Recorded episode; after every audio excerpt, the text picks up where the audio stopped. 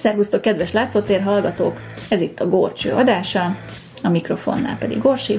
És Néző.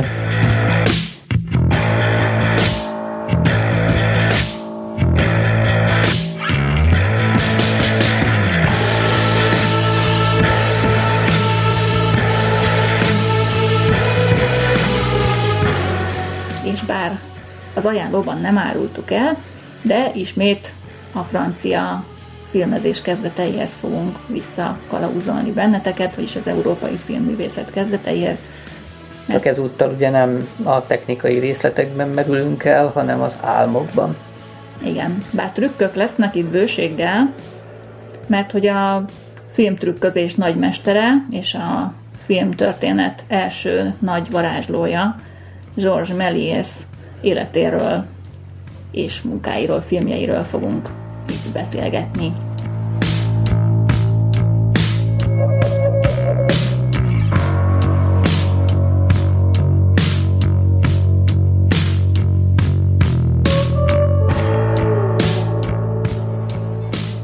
Hát először egy kis élettörténeti visszatekintés. Georges Méliès 1861-ben született Párizsban, Marie Georges Méliès néven, és már tíz évesen megmutatkozott fantáziája és kézügyessége, állítólag már kartonpapírból is bábszínházat fabrikált, és tizenévesen már marionettbábukat készített, fából szintén ott faragta őket. Nagyon élénk fantáziájú gyerek volt, és jó eszű is volt, de az iskolában sokszor kapott ki azért, vagy sokszor büntették meg azért, mert telefirkált a füzeteit a pattársainak, osztálytársainak, tanárainak a karikatúráival, meg ilyen képzeletbeli tájképekkel. Hát ezután a hát hivatásává vált. Egy matek könyvben nem való az ilyen, vagy matek füzetben nem való az ilyen. Hát akkoriban a szigorú francia iskolákban, középiskolákban ezt nem nézték jó szemmel. Még mi lett volna, ha Poroszországban születik. Később viszont igen, csak jó szemmel nézték a filmjeit, amihol szintén ilyen szép díszletekkel dolgozott, már kicsit profibban. 1880-ban azért sikeresen leérettségizett, a neves Louis Le Grand gimnáziumban, Párizsban, és utána a szülei csizmagyárában kezdett el dolgozni. Hát itt megtanult varni, ugye kézügyességére ott is szükség volt, Három éves kötelező katonai szolgálat letöltése után pedig apja egy barátjához küldte dolgozni Londonban. Ő szintén cipész volt? Hát valószínűleg. Itt kezdett el járni John Neville Maskelyne, híres bűvész egyiptomi mulatójába, és így lett egész életére a színpadi bűvészet rajongója. 1885-ben visszatért Párizsba, hogy a Szépművészeti Akadémián festészetet tanuljon, Apja azonban nem volt hajlandó fizetni a tanulmányait, így újra a csizmagyárban kötött ki. Feleséget is szereztek neki, a bátyja sógornőjét kellett volna, hogy elvegyem, erre azonban nem volt hajlandó. Hát azért az engedelmességnek is megvan a határa, ugye? Hát igen. Végül Eugenie Zsenant vette el feleségül, aki a családjuk egyik barátjának a lánya volt, és tekintélyes hozományhoz jutott általa. Tehát és, azért... és ő zseni volt? Zsenin volt. Zsenin, bocsánat. Igen. Szóval azért nem volt rossz parti ő sem. Két gyerekük született, Zsorzsett és André. Feleségével annak haláláig éltek együtt, pedig, mint kiderült, vagyis hát mint a plegykák szóltak róla, Melének viszonya volt a Jean Delcy színésznővel, aki sok filmjében szerepelt, tehát megnéztünk egy pár filmet, tehát annak is egy jó részében, a, főleg a korai filmjeiben, mint társa és múzsája. Végül csak a felesége halálát követően, tehát Özseni halálát követően 1925-ben 64 évesen nősült meg másodjára, és akkor vette el Zsánt hivatalosan. Addig nem hivatalosan éltek együtt. Ma holdból jött lányjal. Igen. Párizsban élve tovább hódolta bűvészkedés szenvedélyének. Robert Udan illúzionista színházát látogatta, ugye talán így a Houdini az így jobban hangzik, vagy jobban ismerősen ben hangzik. És Émile Voisin-tól tanult meg bűvészkedni, tehát ők volt a két mentora. Ezután nyilvános felépéseken is szerepelt, mint illúzionista, tehát bűvész lett magyarán szólva. Nem sokára úgy döntött, hogy ott hagyja a csizmagyárat, és saját színházat vásárolt magának, ahol felléphetett, felesége pedig ugye Eugenie volt szín- asszisztense. Ez még a filmezés előtti Hát időszak. akkor őt fűrészelgette ketté, meg, meg lógatta föl a levegőben, hát, meg levitáltatta, tudod, meg egy- ilyenek. Hát amit a bűvészek szoktak. Igen, tudod, egy feleség az sok mindent eltűr. Egy párizsi Gulsliban látta először a Vonatérkezése című filmet, ugye Lumière fűvérek, és elhatározta, hogy ő is filmet akar forgatni. Mivel a Lumière testvérek nem adták el neki a kinematográfjukat, ezért Londonból egy optikustól szerzett egy filmfelvevő készüléket, amelyen aztán filmezni kezdett. Tehát ki kerülte ezt a dolgot annyira akart filmezni, és ő annyira látta benne a fantáziát, hogy ő ezzel akar foglalkozni, hogy meg is szerezte magának. Römiek meg nem akartak eladni egy gépet. Hát itt volt egy, volt egy ilyen anekdota, hogy állítólag a vetítés, egyik ilyen nyilvános vetítésük után személyesen is találkozott a valamelyik Lumiével, és az mond, le akarta beszélni őt mindenképpen, hogy filmezésbe fogjon, tehát hogy nem éri meg ezzel foglalkozni. De hát őt ez nagyon nem érdekelte, mert nagyon beleszeretett a filmezésbe. Ez érdekes. Tehát ő látta benne a lehetőséget, míg a Lumière fivérek ugye tudjuk, hogy már a századfordulót követően nem igazán foglalkoztak ezzel, hanem más. Tehát ők a, a találmányaik, meg a saját gyárukkal voltak inkább elfoglalva, mert ők gazdasági hasznot akartak az egészből húzni, azt meg nem igazán látták benne tényleg. Hát lássuk be, hogy azért nem volt könnyű kenyér első filmesnek lenni. Na most sem, most sem hiszem, hogy az egyébként.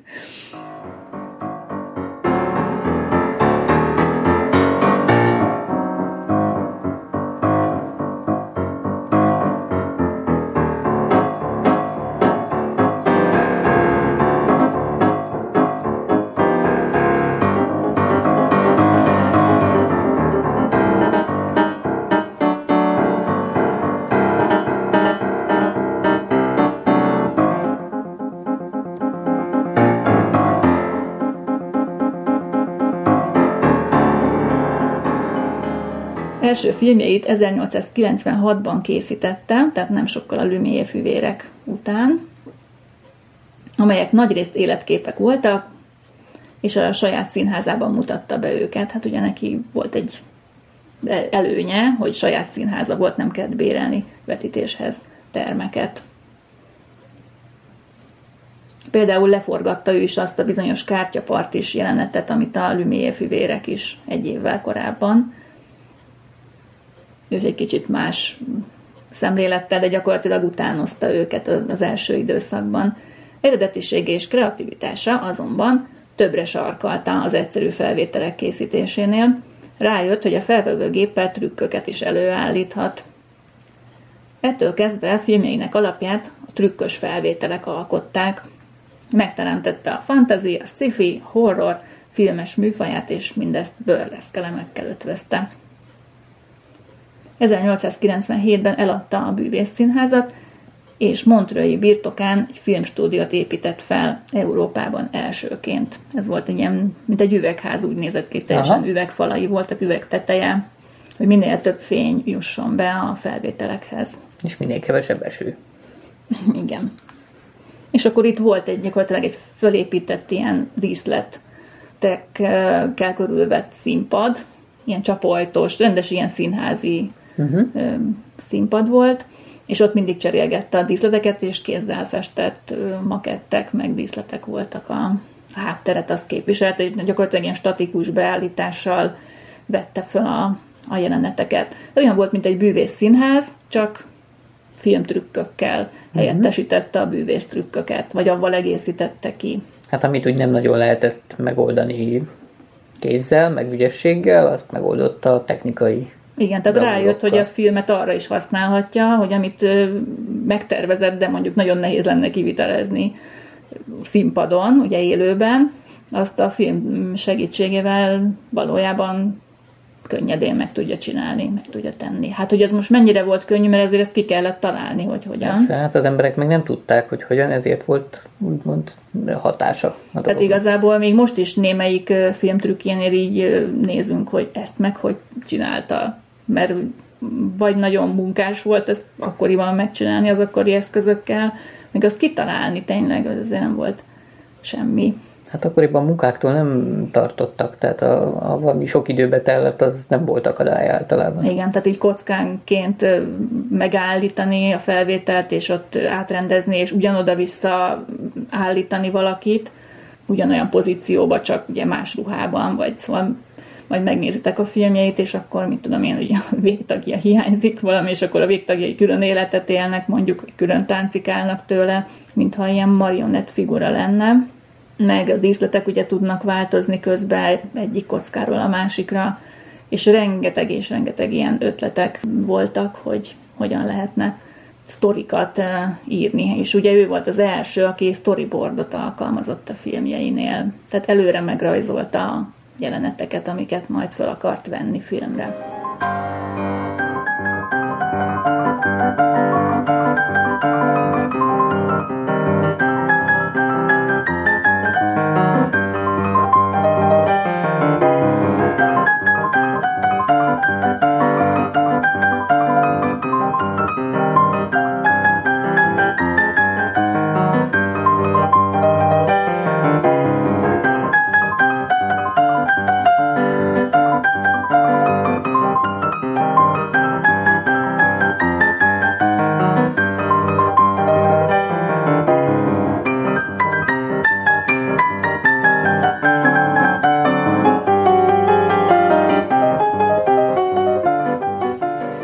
Filmjei egyre sikeresebbek lettek, és 1903-ban New Yorkban nyitott irodát, ugye a bátyja Gaston segítségével, aki ott az irodának a vezetője lett.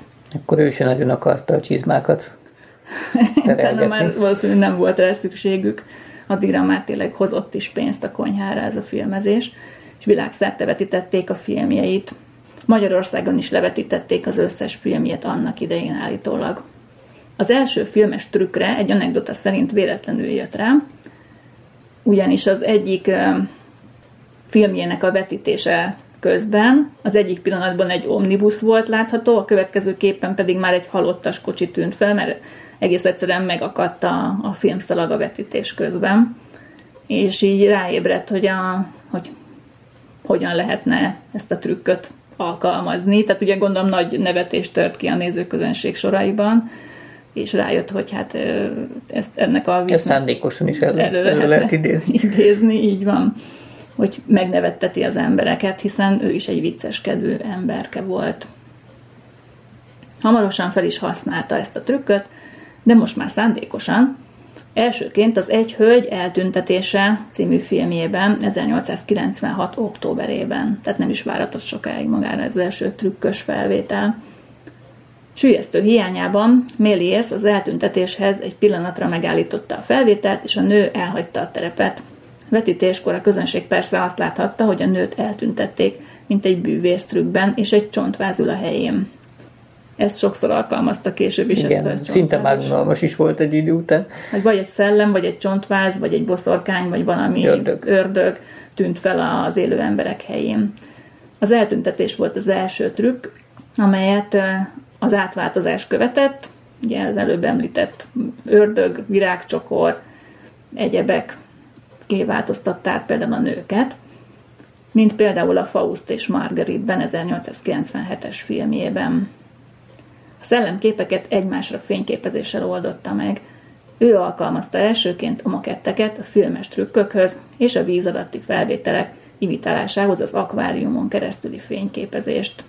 Ugye hát ezek a tükkök ma is megállnák a helyüket, hiszen nem mentek ki a divatból, gondoljunk csak a csillagok háborúja korábbi részeire, ugye amikor közelről veszik a, a fölöttünk elsuhanó csillagrombolót, mondjuk. Ez hát is igen, egy de ez egy makett, persze, csak manapság már nem muszáj megépíteni. Régen még muszáj volt, ugye? Igen. Hát 80-as években még megépítették. A bűvészek színpadi trükkjeit előszeretettel alkalmazta a filmjei készítésénél is, megteremtette az animációs filmekben manapság is használt stop motion eljárást és a kasírozást. Tulajdonképpen mai szóval speciális effekteket alkalmazott a filmjeiben. Uh-huh. Hát ő volt a trükkmester. Bizony. Ő volt a díszlettervező, a trükkmester, a storyboardos, az és animátor, a és sokszor a főszereplő is, meg ugye a, a forgatókönyvíró. Az első mozgóképes effektet egyébként Alfred Clark készítette nem sokkal korábban, 1895-ben, amikor a The Execution of Mary Stuart, vagyis ugye Stuart Mária Skót királynő lefejezése című filmben a lefejezős jelenetet vették fel, mivel a színészt valójában nem fejezhették le, ugye a kamerák Tényleg. előtt. Ezért Clark megállította a felvételt, amikor a hóhér felemelte a bárgyát, majd a mérit alakító színésznő helyére egy bábú mérit tett, miközben a többi szereplő mozdulatlan kellett, hogy maradjon nyilvánvalóan, hiszen cserebere, és akkor utána folytathatódott a filmjelenet. Utána csapott le a hóhér bárgya, a bábú feje pedig elvált a testétől, és a horrorfilm jelenet így született meg egy trükk segítségével, és a nézőközönség tökre elhitte, hogy ez most igazából megtörtént. És ott le is tartóztatták. Hát lehet. Gyilkosság miatt. És nagyon fogytak a színésznők akkoriban. Hát igen, mert hogy többször kell fölvenni egy ilyen lefejezős jelenetet, akkor ez nem túl hatékony, hogyha már a harmadiknak hullik a porba a feje. És kerestek, de hát egy idő után... Nagy lett a fejetlenség. Mélész trükkjeivel a közönség szórakoztatását célozta meg. 20. század első éveiben volt a pályája csúcsán, 15 év alatt több mint 500 filmet készített. A mai napig kerülnek elő Méliès filmek, és a filmes szakembereket is ámulatba ejti, hogy akkoriban ilyen technikai eszközökkel képes volt megvalósítani ezeket a trükköket. Legismertebb műve az utazás a Holdba, ez 1902-ben készült, amelynek színezett változata a 90-es években került csak elő, valószínűleg ez volt az első színes film, már idézőjelben, mert hogy akkoriban ezt színezték. Kockánként és foltonként. Igen, hát ebben a filmben 8 és fél perc alatt alkalmazta a kettős expozíció, a stop motion, miniatűr makettek és az osztott képernyős eljárásokat egybe. És ez volt a világ első sci-fi filmje. Tehát ezt mindenképpen nézzétek meg, ha még nem láttátok volna, vagy nézzétek újra.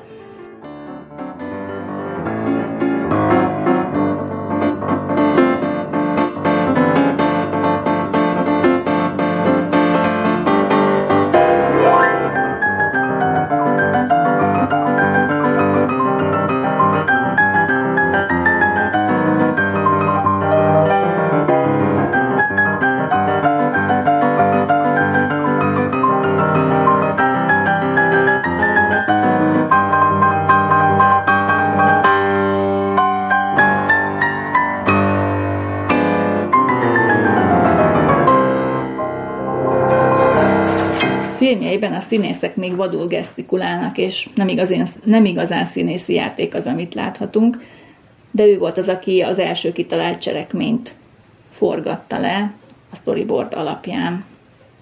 A filmes szakirodalom őt tartja az első rémfilm, horrorfilmek rendezőjének. Ez a film az 1896-ban forgatott az Ördög kastélya című filmje, tehát ezt tekintjük az első horrorfilmnek, amely egyúttal az első vámpírfilm is volt. Rendkívül sokszínű életműve számos későbbi rendezőre volt hatással.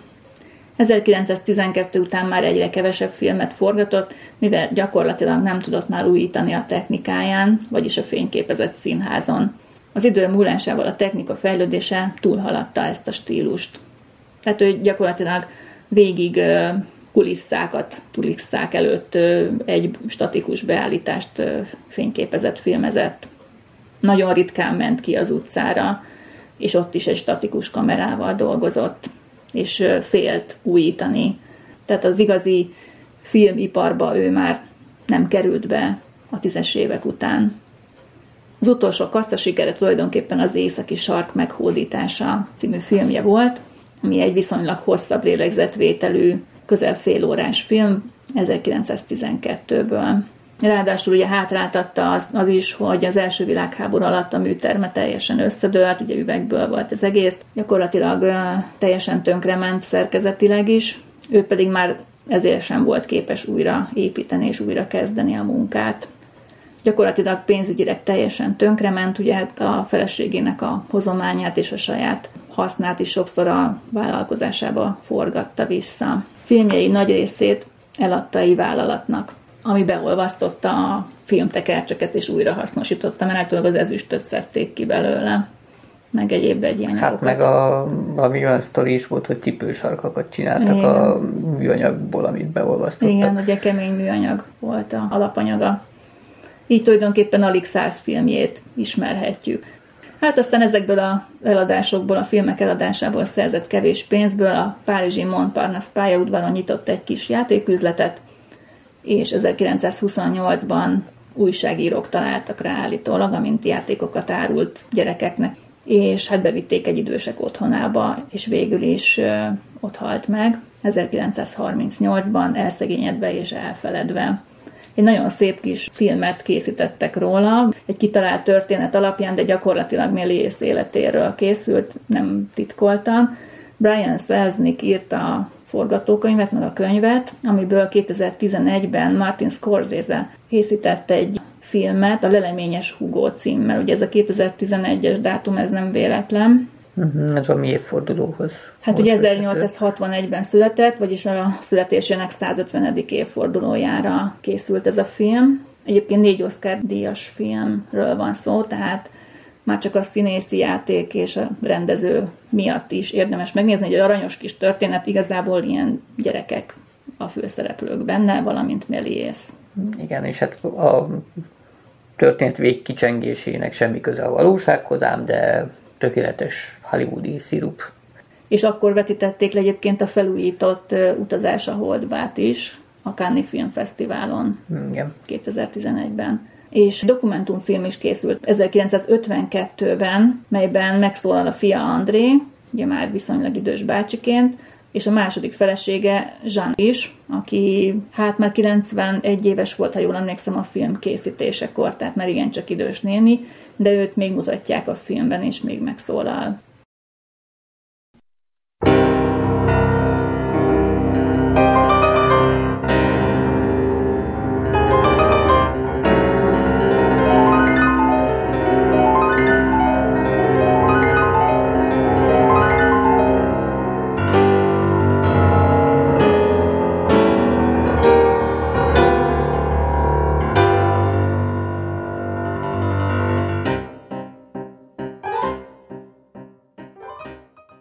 Jó, hát a legfontosabb filmjeiről egy kis összefoglaló.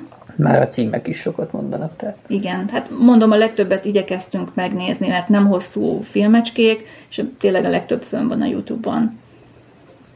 1896-ból van az Egy Hölgy eltüntetése, amiről már meséltem, hogy az első trükk felvétel volt. Hip-hop, barba trükk. Uh-huh. Aztán a Rémálom, egy rémisztő éjszaka, ahol egy óriási méhecskével küzd a főhős tehát itt is már megjelennek a nagy rovarok, későbbi filmekre hatással volt. Az Ördög kastélya, vagy Kísértett kastély néven is megtaláljátok.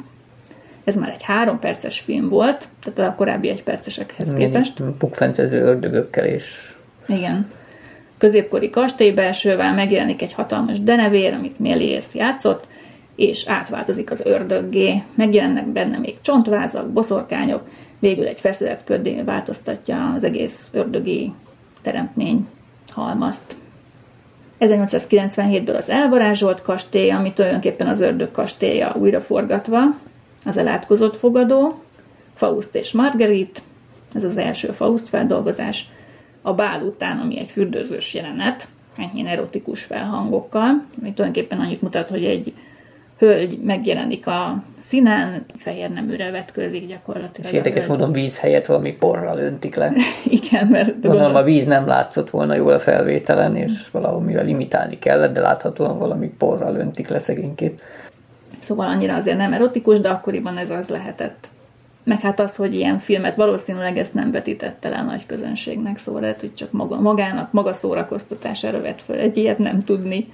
De a honpornó kategória. de igen, de hogy, hogy nem az a szép erotikus, hanem ez a kukkolós pornó kategória. Aztán az alkimista tévképzete, Hát nagyon sokszor készített ilyen filmeket, amikor valaki ilyen delíriumos álomba merül, és akkor közben ilyen álomszerű jelenetek közepette találja magát. Hát persze, mert, mert akkor bármilyen baromságot be lehetett forgatni, Igen. az úgy meg lehetett magyarázni azzal, hogy most ez itt rémálmodik. Igen, tehát ugye a fantázia világát itt tudta legjobban kiaknázni, akárhogy is. Meg ezt a Faust történetet ezt többször feldolgozta, tehát hogy az ördög lepaktál vele az ember, meg hogy a, az ördög meg tréfálja az embert, Szóval ez, ez, ez olyan visszatérő. Az ördögnél volt. kiválóan lehetett eljátszani, hogy átbukfencezik a feje között, majd puff, nagy pukkanásra füsté válik, és akkor eltűnik. És rendszeresen alkalmazott uh, táncos nőket, meg ilyen akrobatikus zsonglőr emberkéket. Gondolom ezeket tudta szerződtetni a színházához. Uh-huh könnyedén, és tele volt akrobatikus mutatványjal, meg táncjelenettel a, szinte az összes filmje, úgyhogy a egy-két perces filmeknek legalább a fele tulajdonképpen arra megy el, hogy ott táncikálnak.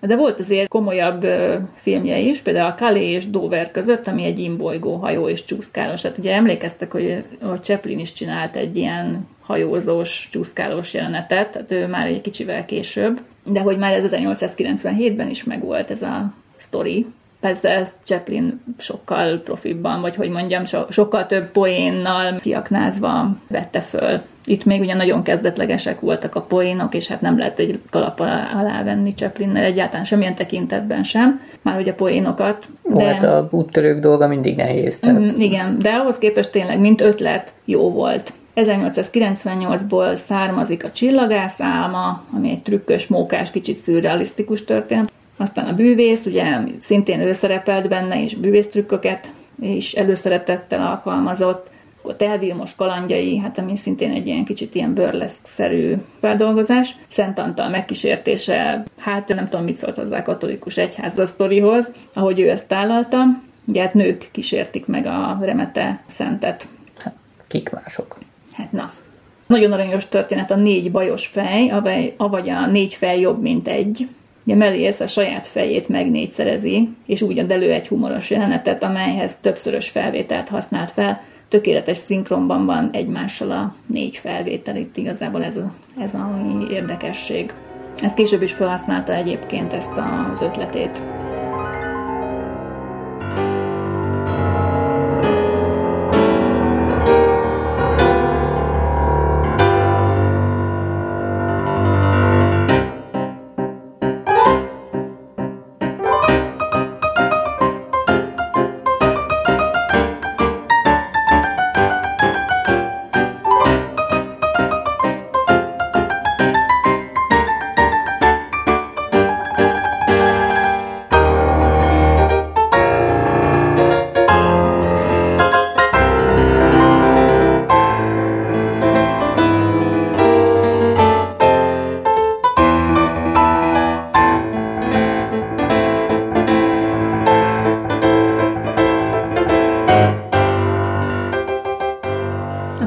Azt 1899-ben a Varázsló című filmjét, a rejtélyes képmás, rejtélyes lovag, szellemidézés, na is egy kedvenc témája volt, amikor szellemeket varázsolnak elő egy üstből, vagy a sírokból jön elő, vagy bármilyen ládából, ahova halottat helyeztek el előtte, előjön a szelleme. Akkor először itt dolgozta fel a hamupipőke sztorit, de még csak egy öt perces, tehát tulajdonképpen a Hát a trélert megcsinálta a későbbi hamupipőkért. Tehát tulajdonképpen onnan kezdődik a hamupipőke történet, hogy a jó tündér varázsol neki szép ruhát, meg hintót, akkor elmegy a bába, és a végén van egy esküvői buli jelenet, ami hát a filmnek több mint a felét teszi ki. Ami újszerű, hogy sok benne a statiszta, és több helyszínen játszódik, tehát már nem csak egy megépített díszlet között, hanem... Több megépített díszlet között. És ez a film már Amerikában is népszerű lett, Egyébként érdekességképpen ezt följegyeztem magamnak, hogy a legelső hamupipőke sztori az időszámításunk előtti első századból ismert, a görögöktől származik. Ebben egy fáraónak annyira megtetszik egy női lábbeli, hogy megkeresteti a gazdáját. A ma elterjedt változat 17. századi francia mese, illetve annak 19. századbeli Grimmféle változata. Akkor megfilmesítette például, hogy komoly dokumentumfilmes filmje is van, 1899-ből a Dreyfus ügyet, itt az Alfred, vagy Alfred Dreyfus mellett foglalt állást, ugye az elítélt kapitány mellett, Itt a stúdióban beállított színpadszerű jelenetekben és 11 részben, vagyis színben követi nyomon a pert. Tehát egy igazi színdarabot csinált, csak filmes változatban. Hát ami még ez a Dreyfus ügyes filmje, nek a jelentősége, hogy az első sorozatot ekkor láthatta a nézőközönség, ugyanis külön forgalmazta ezt a 11 részt. Hát elérkeztünk 1900-hoz, itt is olyan filmek születtek, mint például a sokoldalú muzsikus, ahogy az előbb említett fejes trükköket alkalmazta, itt hét felé osztódik Milies, hogy egy teljes zenekart alkothasson a saját klónjaival. A végén pedig összeolvadnak, és utána saját magát tünteti el, meg a székeket is, amin ő ücsörgötheted magával. A trükk elmondva elég egyszerű, miután leforgatott egy részt, visszatekerte a filmszalagot, és ugyanarra a részre rávette a másik karakterét is. Hát Hozzá ez... kell tenni, hogy sötét háttér előtt, ugye, világosba öltözve, tehát ez a trükk lényege. Igen, hát ez mostani trükkfelvételeknél is így van, csak most már digitalizálták a trükköket. Igen, meg hát kezdetben kép, most már zöld dobozba szoktak beülni. Aztán Jean d'Arcról is készített egy 10 perces, ez már egész komoly hosszúságú film volt, akkor a Karácsonyi Álom, ami szintén egy ilyen aranyos sztori, egy valóra vált karácsonyi álom. Akkor Birkózók küzdelméről is készített filmet, hát ez is egy burlesque paródia film, a Fantasztikus Étel című filmjét. 1901-ben a gumifejű ember, egy tudós elővett egy élő fejet egy dobozból, majd lufiként felfújta egy fújtatóval, de az folyamatosan leengedett, ezután megpróbálja az asszisztense is, ám ő túlfújja, és a fej szétpukkad. És itt is egymásra vette föl a két felvételt a fejről, és nagyító hatást ért el azzal, hogy a fejhez közelebb tolta a kamerát, majd hátra vitte a kicsinyítéskor. Hát ez volt tulajdonképpen a zoomnak az elődje. Akkor a Báb és az Aranypillangó című vicces történetben egy indiai papról szólt a mese, aki egy csúszómászót csalogatott a bábjába, hogy aztán pillangó nővé változtassa. A nő azonban pillangóként elutasította, és a papból lett a csúszómászó. Tehát ez egy ilyen vicces reinkarnálódás, egy cserebere reinkarnálódás. Aztán a bűvész barlangja, az ördög és a szobor, és a kék szakál történet, ez már egész komoly volt, mert 10 perces volt, ami önmagában is egy komoly történetvezetést igényelt.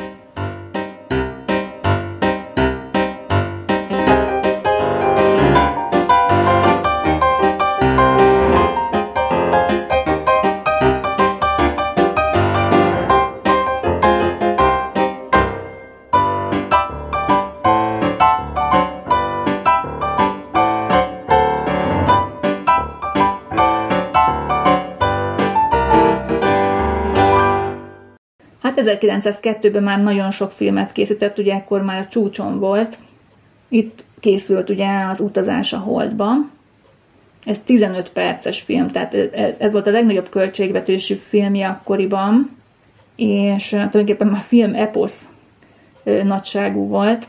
Jules Verne és A.G. Wells regényeinek alapján készült, tehát ugye az utazás a Holdba az Verne regénye, és A.G. Wellsnek meg volt egy olyan című regénye, hogy The First Man in the Moon, vagyis Emberek a Holdban. Egy csillagász társaság, ahol ugye Méliès játszotta a vezetőjüket, elhatározta, hogy űrhajót építenek, amit ágyúval fognak kilőni a holdra. A holdon ott fázni kezdenek, és menedéket keresnek, betakarózva ott elasszanak, ám váratlanul holdlakok tűnnek fel, a hold király és alatvalói a szeleniták akik ilyen rákszerű lények. És a tudósokat fogságba ejtik, akik rájönnek, hogy a szeleniták ütés hatására tulajdonképpen felrobbannak és füsté válnak, és így sikerül legyőzni őket és elmenekülniük. Meg is találják az űrhajójukat, és lepottyannak a holdnak a pereméről, és így tulajdonképpen visszatérnek a földre, visszazuhannak a földre, egy tengerbe esnek bele. A történet elég butának tűnik, de valójában úgy is nézhetjük, hogy ez egy szatíra a korábbi tudományos életről és az imperializmusról. Ugye a hódítókról, akik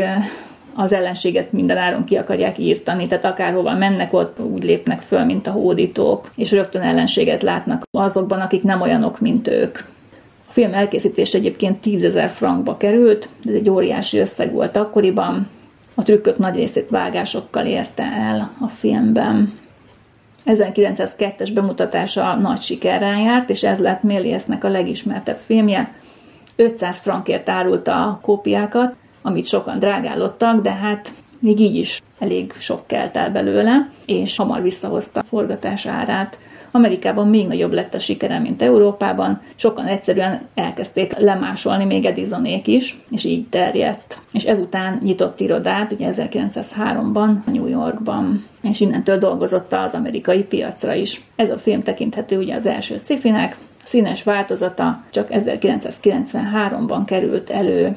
Aztán 1902-ben készült még a Robinson Crusoe története, Gulliver utazásai, és a hetedik Edward megkoronázása, ami egy utánforgatott történet volt a koronázásnak, egyébként a másnapján már meg tudta jelentetni a filmet vulkánkitörés Martinik szigetén, arról is tudósított, de ez ilyen stúdiófelvétel volt, ugyanis 1902-ben történt tényleg egy ilyen tragikus természeti katasztrófa.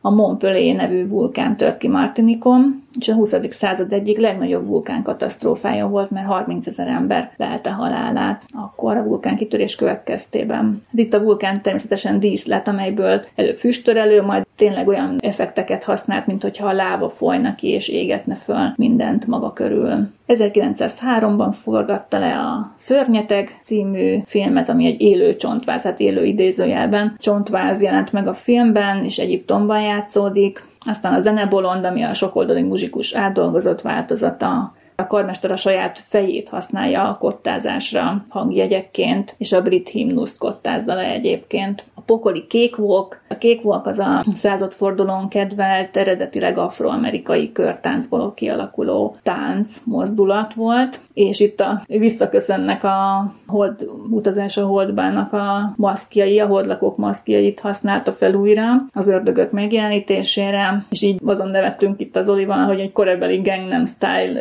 stílusú táncikát adnak elő. Tulajdonképpen körül táncolnak egy hatalmas tortát, amiből nagy robbanással kibukkan Plutó az ördög, és bulizik egy nagyot, a testrészei pedig időnként külön válnak a testétől. Ezt is rengeteg szervetítik. Igen, tehát rengeteg példányban találjátok meg a Youtube-on ezt a filmet, és még én találtam olyat is, aminek rep aláfestése volt, mint zene. Ugye ezek néma filmek voltak, tehát a zenét azt utólag vágták alá valamilyen a mozgás formában. komikussága önmagában adja azt, hogy ezt mémesíteni lehet. Igen, tehát abszolút mémesítették többszörösen. Akkor a Tündér Királyság című, szintén már egy hosszabb 16 perces film, ami egy ilyen csipkerózsika-szerű sztori, és ilyen víz alatti birodalomnak a jelenetei, amik miatt érdemes kiemelni a többi filmje közül. Egy akváriumon keresztül vette fel a ezeket a jeleneteket, és díszlet háttér volt benne. Igazi rákok és halak vannak az előtérben, tehát ez az érdekessége. Pokolkatlan, ahol az ördög nőket főz az üstjében, és a belőlük kiszálló szellemlelkek élethű projekcióként jönnek elő. Hát sokat fejlődött néhány év alatt a technikája neki is, tehát hogy a szellemek egyre úgymond élethűbbek lettek, jobban tudtak egymásra fotózni, vagy felhasználni ezt az egymásra fényképezést. Tényleg szellemszerűek. Az érdekessége még ennek a filmnek, hogy Méliès két lencsés kamerával vette fel, hogy kapásból két negatívja legyen, egy az európai, egy pedig az amerikai piacra. Ezzel tudtán kívül egy 3D-s filmet forgatott le, és néhány éve megcsinálták azt, hogy összeillesztették a két filmszalagot, és így mutatták be, mint 3D-s filmet. Aztán volt ilyen, hogy az elvarázsolt kút, a varázsdoboz, ami tulajdonképpen egy kukucskálós doboz táncosokkal, húslit idéző jelenetekkel, Zeus villámai, ahol Zeus tulajdonképpen egy pirotechnikus, olyan jelenetei vannak, és Faust elkárhozása, hogy megint egy Faust történet újra feldolgozva, ahol balett jelenetekkel operált egy barlangszerű díszlet előtt.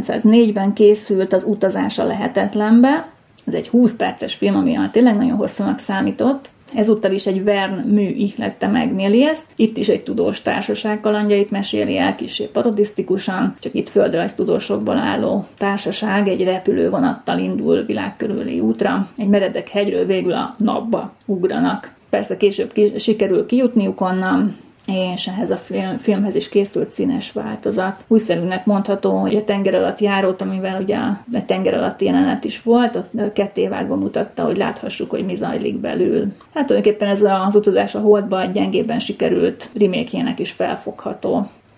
Aztán volt még ilyen, hogy a szevélyai borbély megfilmesítése, szörnyű török hóhér, aki lefejezte az áldozatait, aztán azok bosszút álltak rajta, mert újra összeálltak a fejeikkel. A szelidíthetetlen bajusz vagy pofaszakál, ahogy fordítjuk, nem tudom, a csodálatos élő legyező, ahol 15. Lajos élő legyezőt kap ajándékba, és a legyezőnek minden egyes tagján nőcik voltak. Mindig ezekkel a táncos nőkkel forgatta jeleneteit, és mindenféle pózokba álltak, feküdtek, táncoltak, mindenféle jó kis ilyen lenge kosztümökben, már hogy akkori szemmel nézve lenge kosztümökben. Szakács viszontagságai, a Sellő című film, aztán 1905-ben az Ezer egy éjszaka meséi, amit tulajdonképpen ilyen arab lovagok címmel is lehet találni egy változatot. Ugye nagyon sokan szerették ekkor ezeket az egzotikus helyszínű filmeket.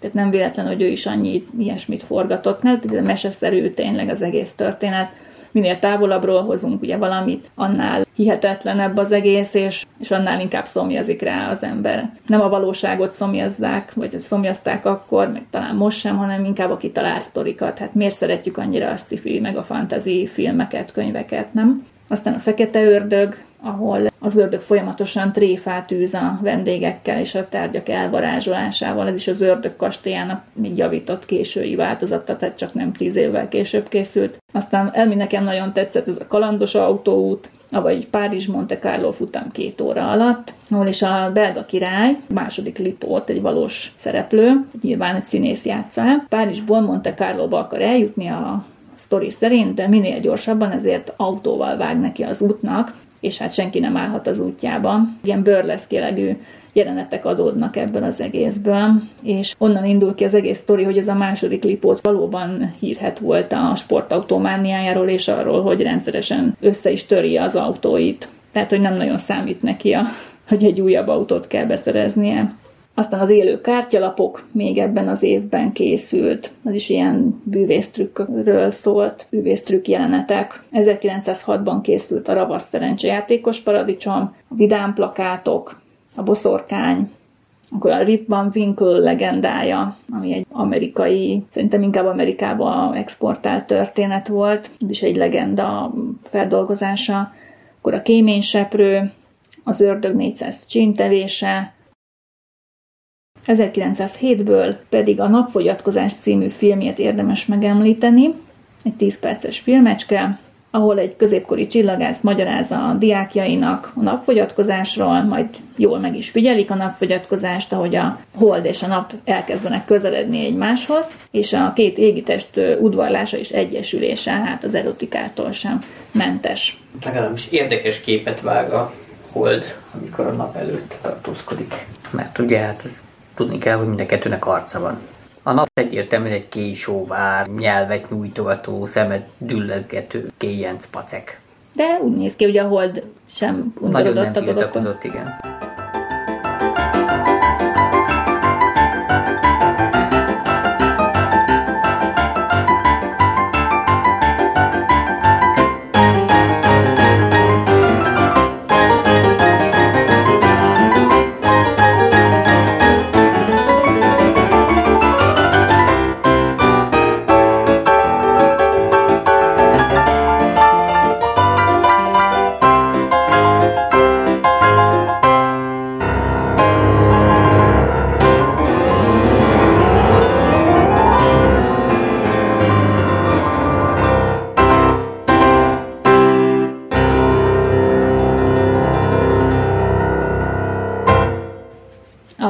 Ami, ami nekem még nagyon tetszett, és amiről még érdemes többet beszélni, ez az alagút a La Manche csatorna alatt. Ez már csak azért is, mert elég hosszú sztori volt, 25 perces, és arról szól, hogy a brit király és a francia elnök osztott képernyőben alszanak, tehát mindenki alváshoz készülődik, aztán az jelenik meg álmukban, hogy az országaik a Lamans csatorna alatt alagutat kezdenek ásni. Majd összeérnek egy idő után, és ünnepelni kezdenek, és utána elindítják ugye a vonatjaikat, és először minden tök jól működik, majd aztán jön két egymással szemben haladó vonat, és összeütköznek az alagútban. Az alagút pedig léket kap, és hát beomlik, és befolyik a tengervíz aztán felébrednek, és meglátogatja őket egy mérnök, egymás szobájába ott átmennek, valahogy, mintha a szomszédos szobákban aludtak volna eddig, és jön egy mérnök hozzájuk, aki hát ugye teregeti a terveit, hogy jaj, milyen jó, itt kitalálta, hogy a Lamas csatorna alatt fúrjanak már egy alagutat, és erre jó kirúgják az ötletével együtt. Hát az olyan sikerült kirúgni, hogy utána sok-sok évtizeddel később valósult meg végül is a mérnöknek a terve. Igen, hát Meliesnek a, ugye azért is ilyen parodisztikus filmet készített, mert érezhetően ostobaságnak tartotta az egész ötletet. Gondolom ezzel nem volt egyedül, a közvélemény valószínűleg nem tartotta túl épelmélyűnek az egész dolgot. Utána néztem, mert kíváncsi voltam, mert 1802-ben felmerült az ötlet, és 1882-ben, tehát 80 évvel később hozzá is kezdtek az alagút ásáshoz, tehát jóval a film készülte előtt, és aztán abba hagyták, mert ilyen biztonságpolitikai megfontolásokból Mégis. Hát igen, Amerik, vagy Anglia meg Franciaország nem mindig volt a legnagyobb haver. Igen, tehát valószínű, amikor Méliès készítette ezt a filmet, ugye 1907-ben, akkor már, már felhagytak vele. Ami még érdekes, hogy ilyen keresztmetszetben mutatja az egész alagutat. A film nagy részében ilyen jeleneteket láthatunk. De ha egyébként úgy most úgy globalica nézed a munkásságát, akkor rengetegszer van ilyen babaház effektus, tehát hogy hiányzik az oldala az épületnek, és úgy látunk be a belső világba, tehát nagyon sokszor van ez a, a babaház perspektíva, tehát a játékos nézőpont mondjuk így. Igen, nagyon érdekes. Aztán voltak még ilyen filmjei 1907-ből, hogy az ördög a börtönben, a víz alatti világok, a jó ragasztó, az is nagyon vicces. túl, túl jól ragasztott a ragasztó, és az ugráló sajtok tetszett nekem még nagyon. Igen, hát ez a klasszikus eset, amikor a hetes buszra felszáll a néni a, a sajtkosarával, sajtkosarával, és nem tudják, onnan jön a szag. És aztán ugye letartóztatják, leszállítják a buszról, a sajtok meg elgurulnak. A sajtok meg utána mennek. És végül a rendőrösre is utána megy a sajt, és miután az egész rendőrös kiterült, megszabadítják a nénit. Tehát a sajtokkal csak óvatosan, kedves hallgatók. Hát nehogy aztán életre keljenek. 1908-ból elég sok film van, most csak így felsorolásszerűen egy ópiumfüggő álma, emberi fákják, hát ez ilyen keresztény, üldözéses római kori történet, tűzgyin, távfotográfia, vagy távirányítású fotográfia, az is ilyen elég cifis. A tébai jósnő, a borbénynál vicces volt, amikor bemegy egy fekete bőrű, meg egy fehér nő együtt a borbénál. Az egyik az egyik oldalt kezelik, festik be a haját feketére a nőnek, a fekete arcú figurának meg ugye nyírják a haját, de véletlenül lesubickolják az arcát fehérre, és a, a végén kiderül, hogy a nő távozik fekete arccal, meg annak nem csak a haját, hanem az arcát is besikerült mázolni a fekete festékkel, a fekete bőrű figurának meg sikerült az arcát kifehéríteni közben. Szóval ilyen nagyon érdekes csere történik. Akkor eh, itt is volt ilyen birkózós jelenet, görkorcsolyázókról, filmecske, az első munkahely, ami szintén ilyen burleszk, vegyesboltba, visszatócsboltba játszódós, törőzúzós jelenetekkel. Aztán a francia rendőrök angol órán, ez is elég vicces, akkor volt egy kicsit komolyabb, szintén erkölcsi mondani valójú, az a nem bűnös, amikor valakit bíróság elé állítanak olyasmiért, amit nem követett el, tehát ilyen gyilkosságért, meg rablásért, és akkor persze kiderül az igazság, hál' Istennek. Akkor egy nagymama története, az meg egy ilyen kedves kis sztori, amikor a nagymama az unokájának mesél a meséskönyvből, és itt egy gyerek szereplő egész sokat szerepelt benne, és aztán a kislány imádkozik, lefekszik, és aztán megjelenik neki, hát valószínűleg az anyukája angyal képében, ki egy ilyen tündér mesevilág országba viszi magával a kislányt, és aztán elköszönt tőle, mint pillangó. Egy aranyos kis történet. 1909-től elkezdve egyre kevesebb filmje maradt ránk, vagy kevesebbet forgatott, nem tudom. Lényegesebbek a fantasztikus hidroterápia, az ördögi bérlő, szeszélyes illúzió, 1910-ben az orvos titka, 11-ben a Münchhausen báró képzelgései, 1912-ből pedig, amit már említettem, az északi sark meghódítása, ami egy 30 perces, elég hosszúnak számító film. Mediész egyik utolsó filmes sikere, és ezután már igazából a rendezői karrierjének kezdett leáldozni. Itt ez arról szól, ez az egész hosszú kis sztori, hogy a sarkutatók egy speciális helikopterrepülő, fura madárszerű képződménnyel jutnak el az északi sarkra, de hát hát ugye sok másik csoporttal versengve. Nem csak ők akartak eljutni, hanem vele együtt több más felfedező csoport, ki hőlékballonnal, mindenféle repülő szerkentjükkel. Látunk ott olyan tömött sorokba repültek a, az égen a animált jelenetekben. Egész hosszú animációs jelenetet láthatunk benne, ahol ezek a rajzolt repkedő szerkezetek mentek a, az égen. Ugye akkor a földön is elindultak autókkal, de hát azok is pórul jártak, és voltak ezek a szüfrazsett kettes jelenetek még az elején, amikor a szüfrazsett hölgyek is elhatározták, hogy ők is a északi sarkra akarnak jutni, mert hát miért akarják, hogy a férfiak kisajátítani ezt is maguknak, és akkor ők is kitaláltak ilyen rotoros szánt, amivel akarnak majd menni, de őket persze nem engedték. És aztán ott a vezetőjük az mindenáron föl akart kapaszkodni egy hőlékballonra, meg mindenhova próbált bejutni a vonat kocsiba be akart ülni, meg ebbe a repülőbe is be akart ülni, aztán hát nem sikerült neki sehova sem bekerülni szegénynek. Na a lényeg az, hogy a film nagy része arról szól, hogy hogyan utaznak, meg hogyan találják ki, hogyan építik a repülőgépet először is, tehát egy egész hosszú jelenet van a gyárban, hogy hogyan készül az a helikopterszerű vagy repülőszerű valami, ami tulajdonképpen egy autó keresztezve egy repülő, tehát szárnyai vannak, és a helikopter rotorja van elől meg oldalt, és madárfej van még így az elején, ilyen sasfej. És az utolsó 10 perc szól igazából arról, hogy megérkeznek az északi sarkra, ott egy hósz szörnyeteggel találkoznak, vagy ilyen jégóriással, és ez természetesen el akarja őket kapni, és be, be akarja őket nyelni. Az egyiküket sikerül is benyelni, de aztán utána ágyúval neki mennek, és aztán visszaköpi az egyik felfedezőt, és végül rájuk talál egy, egy léghajós. Hát ez nem is derül ki igazából, hogy ki volt abban a léghajóban, de megmenti őket. Ja, és ami vicces volt, az, hogy ráragadtak a, az északi pólusra, a mágneses pólusra, és ott kapálóztak a pólusra ragadva. Tehát, mint a pólust egy ilyen szobornak képzeljétek el, egy jégszobornak ilyen hegyes tűnek. De legalább elkerült ezt a sztereotípiát, amitől tartottam, hogy amikor odaérnek majd a vizéhez, akkor ott kiáll egy ilyen nagy tengely, és akkor az ott azon forog a föld. Na lényeg az, hogy hazajutnak, és akkor mindenki őket ünnepli, mert az Aero Klubba tartanak előadásokat, meg mindenféle helyen, és már ilyen őszakállos bácsikák, és még utána is abból élnek, hogy ezt a sztorit mesélik. Akníznak vele. Hát aztán még csinálta a Hamupipőke sztorit még egyszer, de már az egész sztorit megcsinálta 24 percben. A Hólovagja című filmet készítette még 12-ben, 13-ban pedig a Burison családnak az utazásáról készült film.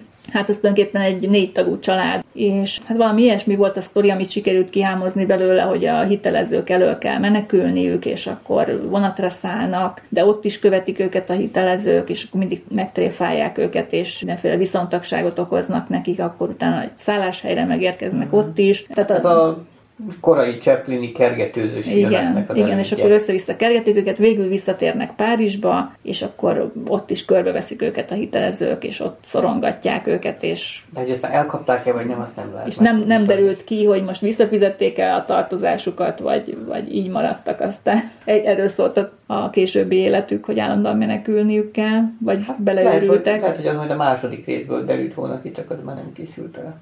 Menekülés a hitelezők elől kettő. 13 után már nem igazán foglalkozott a filmezéssel, és ahogy így korábban is mondtam, így jött az első világháború, és tönkre is ment. Ilyen szomorú lett a, a vége, de aztán később felfedezték a 20-as évek végén őt megint, a filmjeit, elkezdték újra fölkutatni, és bár eléggé elfeledtetve halt meg, de azért most elég előkelő helyen említik a nevét, és ha ő nem lett volna, akkor nyilván ezek a filmes trükkök sem születhettek volna meg ilyen hamar, és nem meríthettek volna belőle más filmrendezők, hiszen nagyon sok későbbi rendezőre hatással volt, sőt, ha úgy vesszük, az, hogy animációs betétek vannak egy normál filmben, tulajdonképpen ez is hozzávezethető vissza, hiszen újra reneszánszát éli ez a módszer, hogy, hogy animációs betétekkel egészítik ki a filmeket.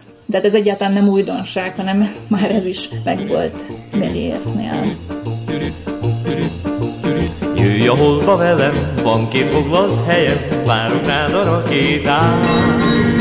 Aki nem jön marad, vagy utánunk szalad, égig érő falét rám. Karomba tartalak végig a te úton, példánkon száz csillagok fújjon, és hagy tudja meg minden bolygó, itt bolyongani oly jó. Gép közben halad, és ha baja akad, nem ijedsz meg, remélem. Találunk ki utat, s folytatjuk az utat, majd a göncöl szekéren. És ha a holdba felérünk, szavunk a föld felé száll. Rádión közlöm, hogy tudják a földön, a világ járom, és szebb az én párom, a híres Vénusnál. Na hát remélem, hogy, hogy ti is sokat tanultatok ezekből a dolgokból, és hogy kedvet kaptatok megnézni a filmjeit. Érdemes egy kis szórakozást így az estéitekben, ha beiktattok, akkor, akkor nézzetek ilyen régi filmeket. Szerintem megéri. Ennyi fért a mai adásba. Hát utazzatok majd ti is a holdba, meg a csarkvidékre, ahova csak tudtok. Ja, de az azért közelebbi célpontokat is kinézhettek, például a konyha, a fürdőszoba, hálószoba. Hát igen. Sőt, extrém expedíciók tehetők a sarki boltba.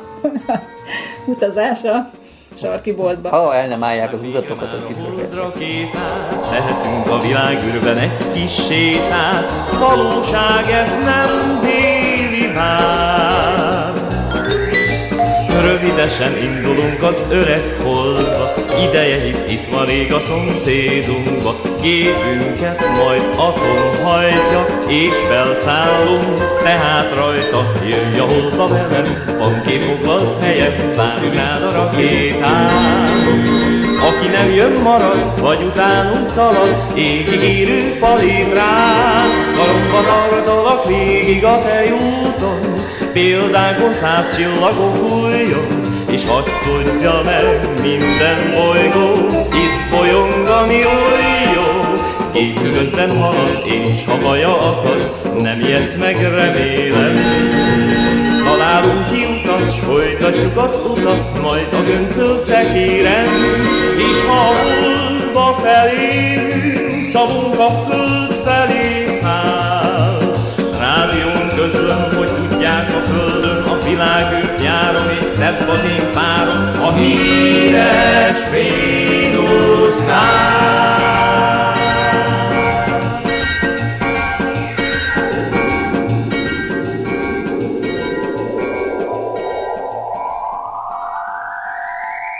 Na hát, szép jó éjszakát, sziasztok! Sziasztok!